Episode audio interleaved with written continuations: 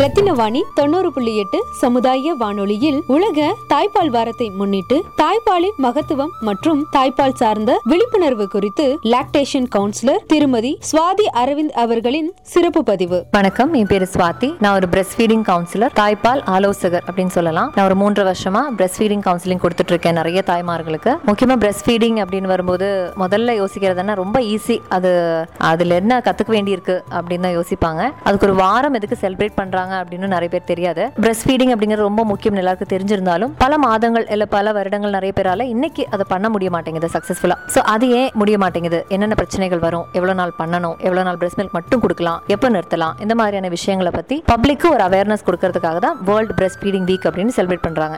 நிறைய தாய்மார்கள் நினைக்கிறது உண்டு என்னால சக்சஸ்ஃபுல்லா பிரஸ்ட் ஃபீட் பண்ண முடியாது.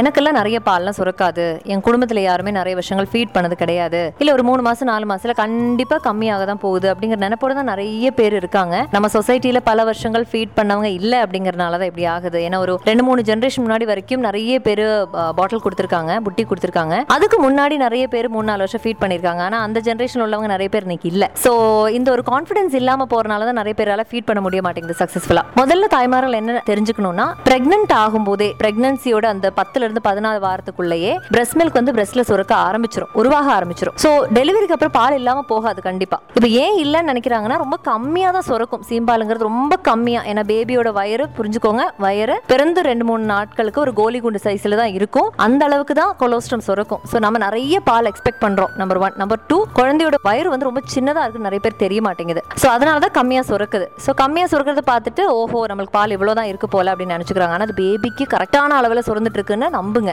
இதில் இன்னொரு விஷயம் என்னன்னா அம்மாக்களை நிறைய ஸ்ட்ரெஸ் பண்ணுறாங்க சுற்றி இருக்கிறவங்க. நீ இது சாப்பிடலாம் இது சாப்பிடக்கூடாது. நம்ம யோசிச்சு பார்த்தோம்னா வேற எந்த பாலூட்டிகளும் பால் கொடுக்குற விஷயத்துல நம்ம அளவுக்கு ஸ்ட்ரெஸ் ஆகுறது ஆடு மாடு எலிஃபென்ட் ஜீப்ரா ஜிராஃப் இந்த மாதிரி விலங்குகள் நிறைய இருக்கு இல்லைங்களா? அவங்க யாருமே டென்ஷன் ஆகுறதில்ல. ஏன்னா அவங்களெல்லாம் கன்ஃபியூஸ் பண்றதுக்கு யாரும் இல்ல சுத்தி. மதர் என்ன நினைக்கலாம்னா பால் என்னோட ரத்தத்துல இருந்து உருவாயிட்டு இருக்கு என்னுடைய சாப்பாட்டுல இருந்து இல்ல வயதுக்குள்ள இருந்து இல்ல. சோ நான் சாப்பிடுற விஷயங்கள் எதுவும் டைரக்டா என் குழந்தைய எஃபெக்ட் பண்ண போறது இல்ல. தைரியமா நான் என்ன வேணா சாப்பிடலாம். ஒரு பிரஸ்ட் ஃபீடிங் மதர் ஒரு லாக்டேஷன் கவுன்சிலுங்கிற ஆங்கிள் நான் சொல்றேன். என்ன வேணா சாப்பிடுங்க. ஹெல்த்தியான ஆகாரங்கள் டெய்லி எடுத்துட்டுருங்க மூணு நேரம் பெரிய மீல் சாப்பிடுறதுக்கு பதிலாக ஒரு நாலு டு அஞ்சு தடவை சின்ன மீல் சாப்பிட்றது உங்களை எனர்ஜிக்கு ரொம்ப நல்லா இருக்கும் புரோட்டீன் நிறைய எடுத்துக்கோங்க. மற்றபடி பால் குடிச்சாதான் பால் வரும் அப்படிலாம் இல்லை. மாடெல்லாம் பால் குடிக்கல இல்லைங்களா? ஸோ பால் குடிச்சாதான் பால் வரும். வெந்தயம் சாப்பிட்டாதான் பால் வரும். அப்படிலாம் ஒன்றும் கிடையாது. ஸோ நீங்கள் ஜென்ரலாக ஹெல்த்தியாக என்ன சாப்பிடணுமோ சாப்பிடுங்க. நிறைய தண்ணி குடிங்க. பேபி எவ்வளோ தூரத்துக்கு சக் பண்ணுதோ அதுக்கு தகுந்த மாதிரி உங்களுக்கு பால் சுரந்துட்டே தான் இருக்கும். ஸோ இந்த விழிப்புணர்ச்சி வாரம் வேர்ல்டு பிரஸ்ட் ஃபீடிங் வீக் உலக தாய்ப்பால் வாரத்தை